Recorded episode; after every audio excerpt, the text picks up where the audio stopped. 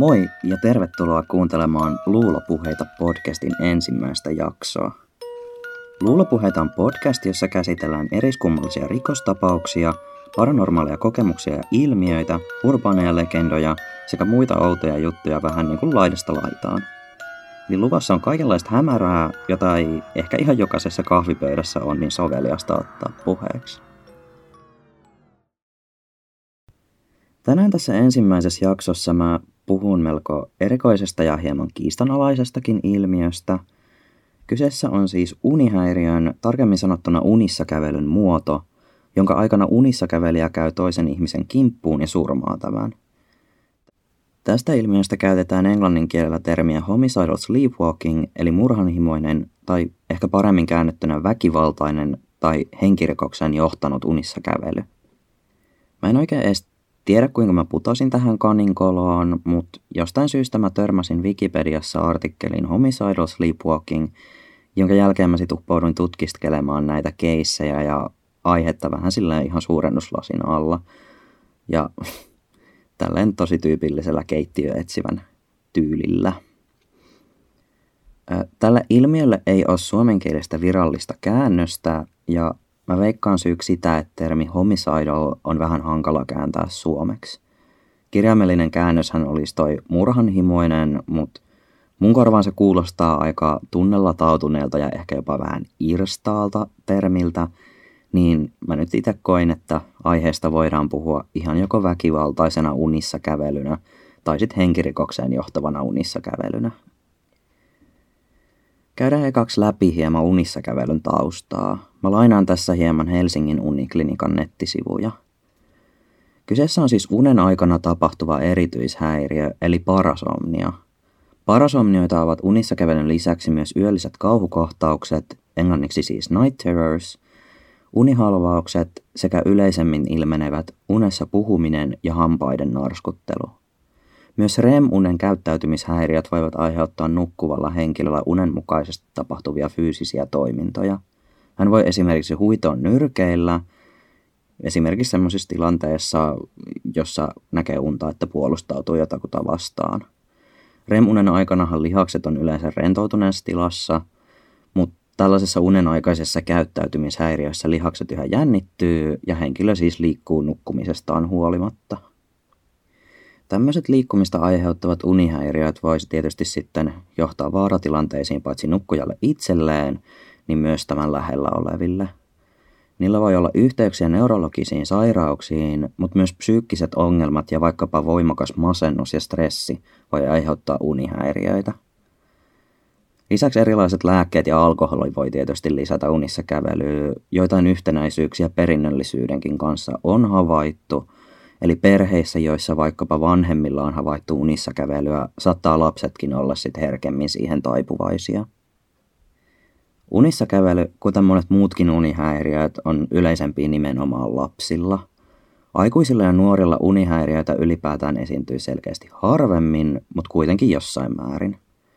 Aikuisilla unissa kävely on harvemmin toistuvaa, mutta joskus henkilö voi myös kokea unihäiriöitä useana yönä peräkkäin, tai jopa monta kertaa saman yön aikana. Unissa kävelyn aikana henkilö on ikään kuin jumissa unen ja valveilla olon välillä. Unihan koostuu siis eri vaiheista. Kevyen unen tilassa lihakset rentoutuu ja tietoisuus hämärtyy, mutta silti henkilö voi yhä kokea olevansa tietyllä tapaa valveilla. Tämä on unen määrästä melko pieni aika, yleensä vain muutamia minuutteja – Seuraavassa univaiheessa henkilön tietoisuus muuttuu sitten aika pitkälti täydeksi tajuttomuudeksi, jolloin silmät ja lihakset rentoutuu ja rauhoittuu. Sitten seuraa syvän unen vaihe eli SWS. Se on unen tila, jossa henkilö ei reagoi ympäristöön ja hänen herättämisensä on vaikeaa. Seuraava vaihe on sitten REM-unitila, jossa aivot toimii yhtä vilkkaasti kuin valveilla ja nukkuva henkilö näkee siis unia – REM viittaa terminä silmien nopeisiin liikkeisiin, englanniksi siis rapid eye movements. Kaikkia unianhan ei aina muista, jotkut ei muista unian ikinä, mutta kuitenkin REM-tilassa ihminen pääsääntöisesti näkee unia, vaikka ei niitä muistaiskaan. Ja Tämä unissa kävely tapahtuu nimenomaan tuon syvän unen, eli aiemmin mainitun SWS-tilan aikana. Tällä ihmisellä on hyvin matala tietoisuuden tila ja hänen silmänsä ovat auki, mutta ilme on usein aika lasittunut ja liikkumaton. Unissa kävelijä voi suorittaa myös erilaisia toimia. Hän siis toisaalta huomioi ympäristöään hyvin matalalla tasolla tietysti, mutta samalla näkee unta ja voi niin sanotusti nähdä harhoja. Hän voi esimerkiksi vaikka kurottaa nostamaan esinettä, jota ei oikeasti ole olemassa. Mä itse ainakin on kuullut useammankin kerran tapauksista, joissa joku lapsi on kävellyt unissaan, avannut vaatehuoneen tai jääkaapin oven ja sitten pissannut sinne. Ja unissa kävelijä ei yleensä muista paljonkaan näistä unissa kävelyistään ja saa sitten kuulla näistä kolttosistaan myöhemmin muilta. Perinteisesti ajatellaan, että unissa kävelyn aikana henkilöt ei kykene liian monimutkaisiin toimiin ja he on vaaraksi itselleen, jos poistuu tutusta ympäristöstä. Mutta kuitenkin tapauksia, joissa unissa kävely on esitetty henkirikoksen tekijän puolustukseksi, niin niitä on yllättävän monia. Mielenkiintoista näissä tapauksissa on se, että unissa kävelyn kiistaton todistaminen on periaatteessa mahdotonta. Itse tekohetkenä paikalla olleita todistajia harvemmin löytyy, ja oikeastaan tilanteessa voidaan vain joko uskoa tai olla uskomatta tekijän, eli unissa kävelijän omaa kertomusta. Eri tapauksissa on kuitenkin pyritty löytämään vahvistuksia tekijän väitteille, ja erilaisia tieteellisiä tutkimuksia on toteutettu – esimerkiksi tämmöistä aivosähkökäyrien seuraamista henkilön ollessa unessa. Lisäksi mahdolliseen unissa kävelytaustaan voidaan antaa todistajan lausuntoja esimerkiksi tekijän läheisten puolesta, jos tämmöisiä unihäiriöitä on esiintynyt aiemminkin. Mutta koska unissa kävely voi tapahtua hyvinkin randomisti oikeastaan kenelle tahansa, ei aiempaa unissa kävelyä voida edes pitää minkälaisena kriteerinä. Seuraavaksi mä esittelen pari tapausta, joissa ainakin väitetään tekojen tapahtuneen unissa kävelyn aikana. Tästä eteenpäin puhutaan siis melko laajasti väkivallasta ja henkirikoksista, että jos tämmöinen tuntuu liian rankalta ja ahdistavalta, niin suosittelen lopettamaan tämän jakson kuuntelun tähän.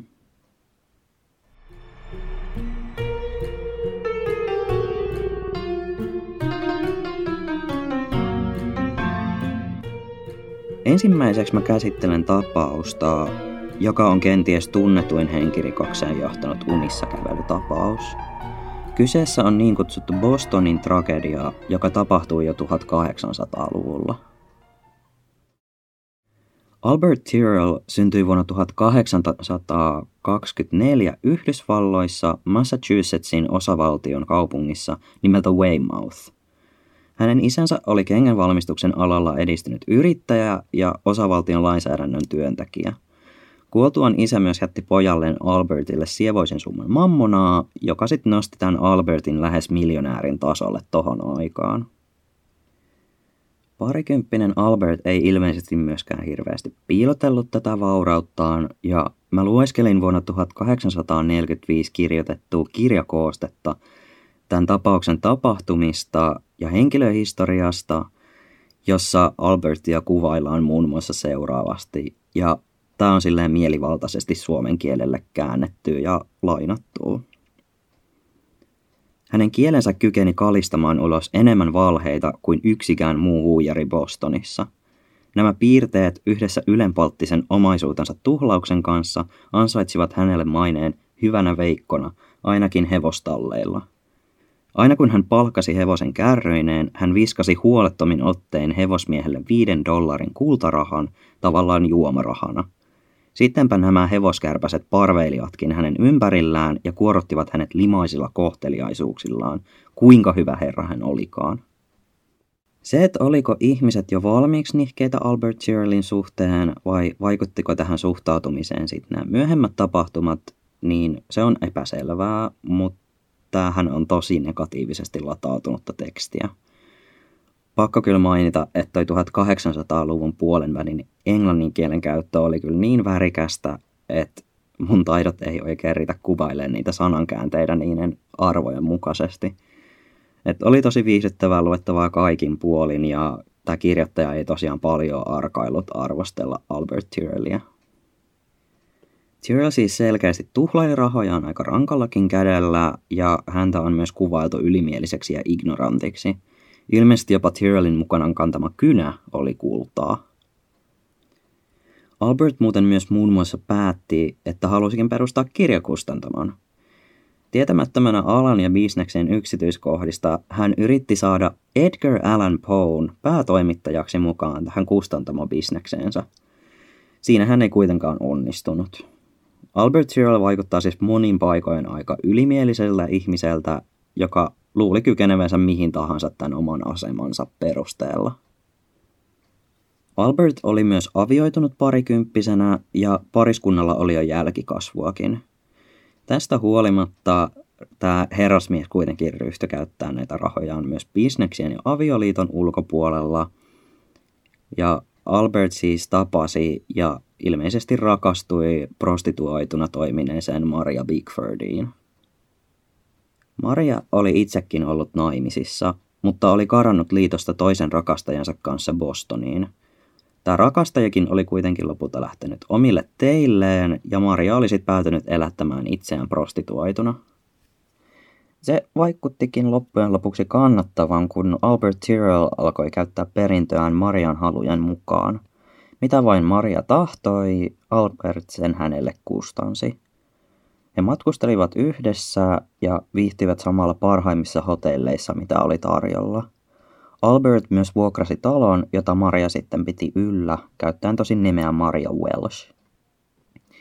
Tämä onni ei kuitenkaan ollut ikuista, ja ilmeisesti näinä aikoina Maria yhä kirjoitti aviomiehelleen ja kertoi tälle, että Albert pahoinpiteli häntä.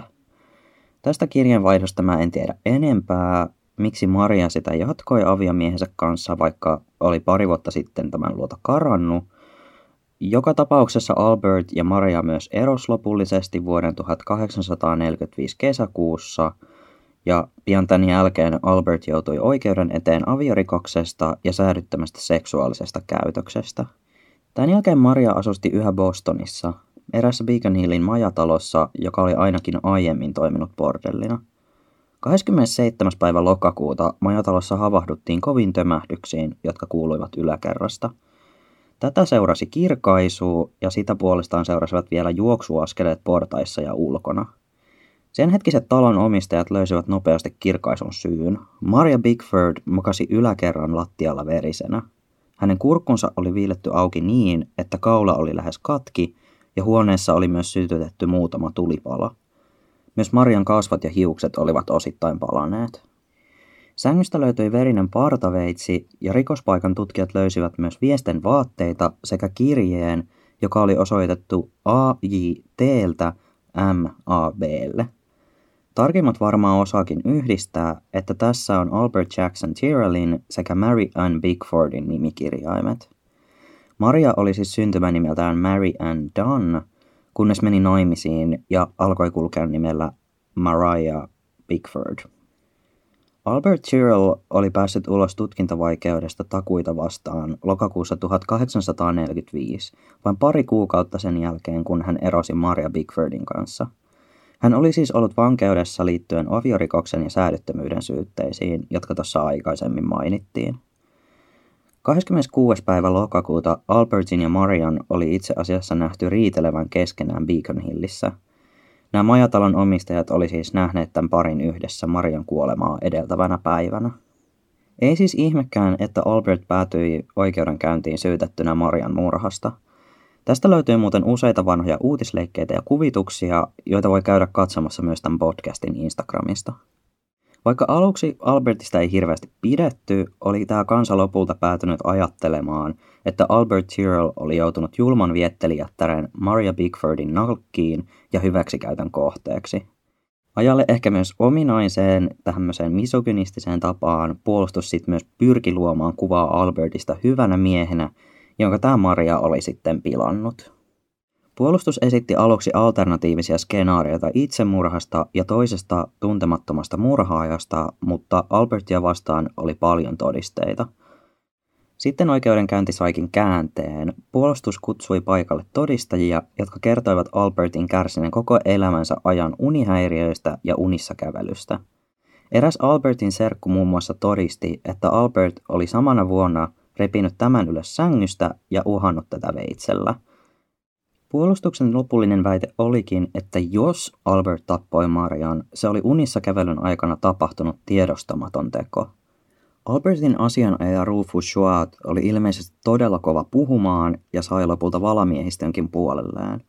Oliko tämä sitten väitteiden laadusta vai puheenvuorojen väsyttävästä pituudesta johtuvaa, ken tietää. Albert Tyrrell todettiin lopulta syyttömäksi murhaan ja Maria Bigford leimattiin häijyksi viettelijättäreksi, jonka hyväksi käyttämä Albert oli lopulta vajonnut hulluuden kaltaiseen unissa kävelyn tilaan. Lisäksi myöhemmin myös syytteet tuhopoltosta kumottiin, Rufus Schwarten käyttäen siis samaa puolustusta kuin murhaoikeudenkäynnissä.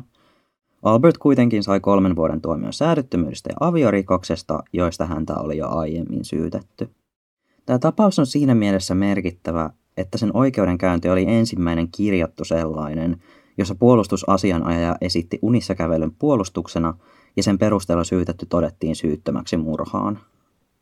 Tapaus on aiheuttanut aikanaankin närää joissain ihmisissä ja suoraan sanottuna mä itsekin epäilen vahvasti, että toi unissa kävely oli aika tuulesta temmattua. Erityisesti siksi, että ennen tätä puolustusasianajaja käytti useampaa eri puolustusta, ehdotella joko toista murhaajaa tai sitten, että Maria olisi tehnyt itsemurhan. Lisäksi unissa kävelyn todenpitävyyttä oli aika vaikea todistaa, ja erityisesti 1800-luvun puolivälissä – kun aivotutkimus ei ollut ihan niin edistynyttä kuin tällä vuosituhannella. Siinä meillä oli Bostonin tragedia, eli Mary Bigfordin murha ja Albert Tyrrellin oikeudenkäynti. Unissa kävelyä on tämän jälkeen siis käytetty puolustuksena myös myöhemmin.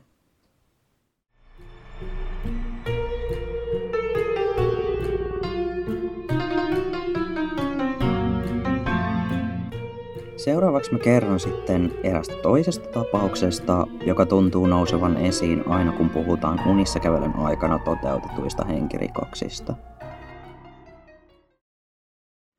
Kenneth Parks oli 23-vuotias kanadalainen perheen isä, joka asui vuonna 1987 Torontossa vaimonsa ja vain muutaman kuukauden ikäisen lapsensa kanssa – Kenneth oli velkaantunut uhkapelatessaan omaisuutensa raviradalla ja päätyi veloissaan myös varastamaan työpaikaltaan 32 000 dollaria. Hän jäi tästä kiinni ja hänet erotettiin ja haastettiin oikeuteen. Tämä tietysti aiheutti aika paljon ongelmia Kennethin elämässä. Hän alkoi käymään uhkapeliriippuvaisten anonyymiryhmässä ja hän ja hänen vaimonsa joutuisivat sitten myymään talonsa – Lisäksi Kenneth kärsi kovasta ahdistuksesta ja unettomuudesta, eikä tietty mikään ihmekään. Toukokuun 24. päivä samana vuonna 1987 Kennethin ja vaimonsa oli tarkoitus lähteä aamulla Kennethin appivanhempien Barbara Ann ja Dennis Woodsin luokse kertomaan vähän, että mitä oli meneillään. Sitä edeltävänä iltana Kenneth on kertonut vain nukahtaneen sohvalleen katsoessaan Saturday Night Livea. Seuraava asia, mitä Kenneth muistaa, on, että hän katsoi alas anoppinsa kuolleisiin kasvoihin. Hän muistaa kulkeneensa takaisin autolleen, tajuten samalla, että hänellä oli kädessään veitsi. Heitettyään veitsen maahan, hän ajoi poliisiasemalle pyytämään apua. Hän oli tahriutunut vereen ja hänellä oli myös itsellään haavoja käsissään. Kennethin molemmista käsistä oli katkennut jänteitä, mutta hän ei vaikuttanut ainakaan aluksi olleen kovinkaan tuskissaan – hän vain toisti paniikissa täristen poliiseille.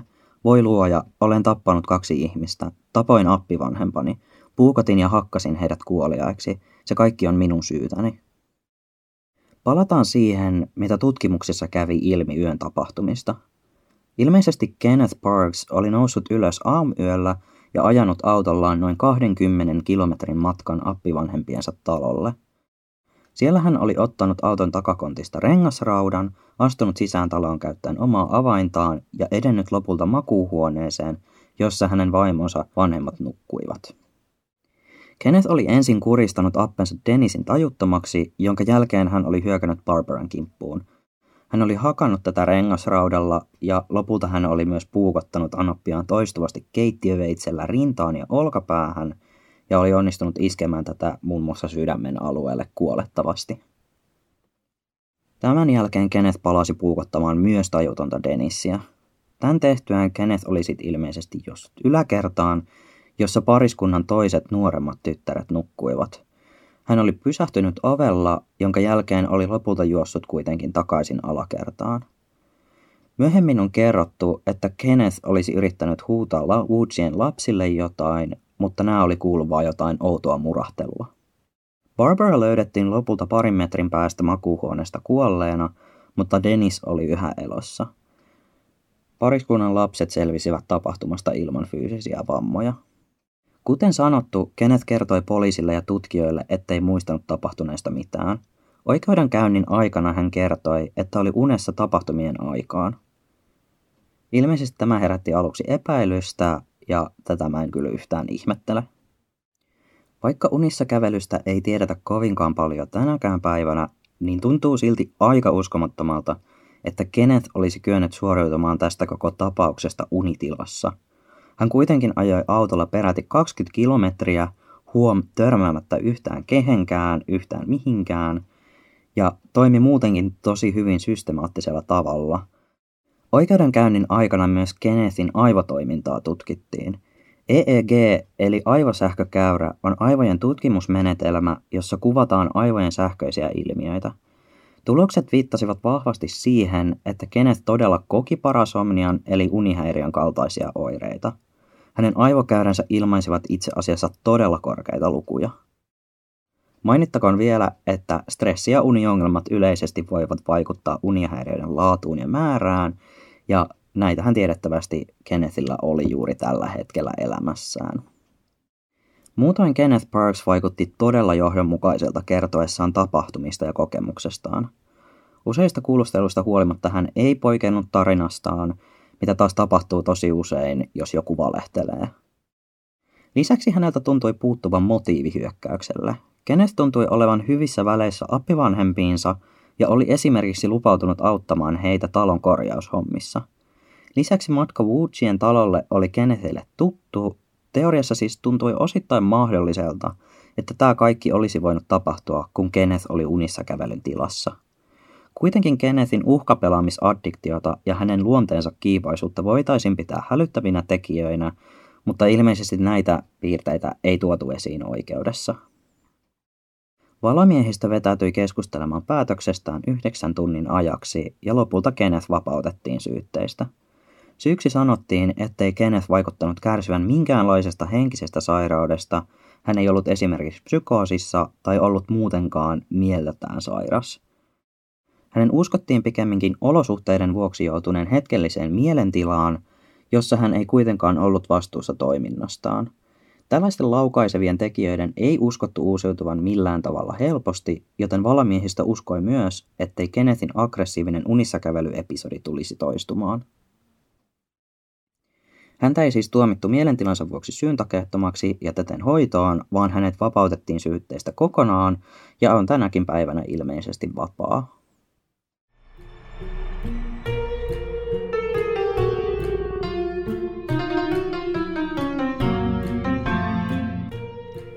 Näiden lisäksi mä en nyt tässä jaksossa käsittele yhtä syväluotaavasti enempää tapauksia, mutta pakko mainita, että näitä unissa kävelytilassa tehtyjä rikoksia löytyy kyllä yllättävän paljon netistä. Erityisesti kuolemantuottamuksien määrä järkytti mua. Monesti nämä tekijät kertoo, että ovat nähneet jotain tiettyä unta tapahtumien aikaan. Usein he ovat yrittäneet unessa puolustautua jotain uhkaa vastaan, mutta ovatkin sitten käyneet jonkun lähellä nukkuneen kimppuun. Tällaiset hurjat parasomnia-tapaukset voi kuulostaa melko uskomattomilta ja epäilyttäviltäkin, mutta mä haluaisin tuoda myös esille sen, että ihmiset kykenee muihinkin melkoisiin asioihin nukkuessaan. Esimerkiksi vuonna 2007 eräs 17-vuotias nuori kirjaimellisesti käveli unissaan ulos uuden asuntonsa ikkunasta. Hän putosi kerrostalon ikkunasta peräti kymmenisen metriä eikä havahtunut iskeytyessään maahan. Hänet löydettiin maasta onneksi aika pian, ja hän oli yhä unessa heräten vasta sairaalassa, jossa hänelle oli sitten diagnosoitu murtunut jalka ja käsi. Tämmöisiäkin tapauksia löytyy aika paljon ja onneksi moni on myös selvinnyt näistä putoamisista. Toisaalta ihmisen keho on unessa ehkä vähän rentompi, jolloin tämä putoamisen aiheuttama isku ei välttämättä aiheuta ihan yhtä paljon tuhoa kuin jos henkilö olisi sitten pudonnut valveilla, mutta onnettomuudessa ja niin edelleen. Erilaisia unissa kävelytapauksia varmasti löytyisi vaikka kuinka paljon teille kerrottavaksi, mutta mä halusin sisällyttää tähän jaksoon kaksi keskenään melko erilaista tapausta, joita voidaan kuitenkin pitää kyseisen puolustuksen suhteen melko oleellisina mittapuina. Jos tämä aihe kuitenkin kiinnostaa, niin laittakaa ihmeessä kommenttia, niin mä pyrin mahdollisesti tulevaisuudessa tekemään jostain vastaavasta tapauksesta sitten toisenkin jakson. Tässä oli siis Luulopuheita podcastin ihka ensimmäinen jakso. Jos tykkäsit, niin seuraat toki myös podcastin tuore Instagram sekä Twitter-tili. Molemmat löydät nimimerkillä Luulopuheita ja sähköpostia voi myös laittaa osoitteeseen luulopuheita at gmail.com. Kiitos, että kuuntelitte. Toivottavasti mä en pilannut kenenkään yöunia. Jatketaan seuraavassa jaksossa sitten jostain toisesta aiheesta. Moi moi!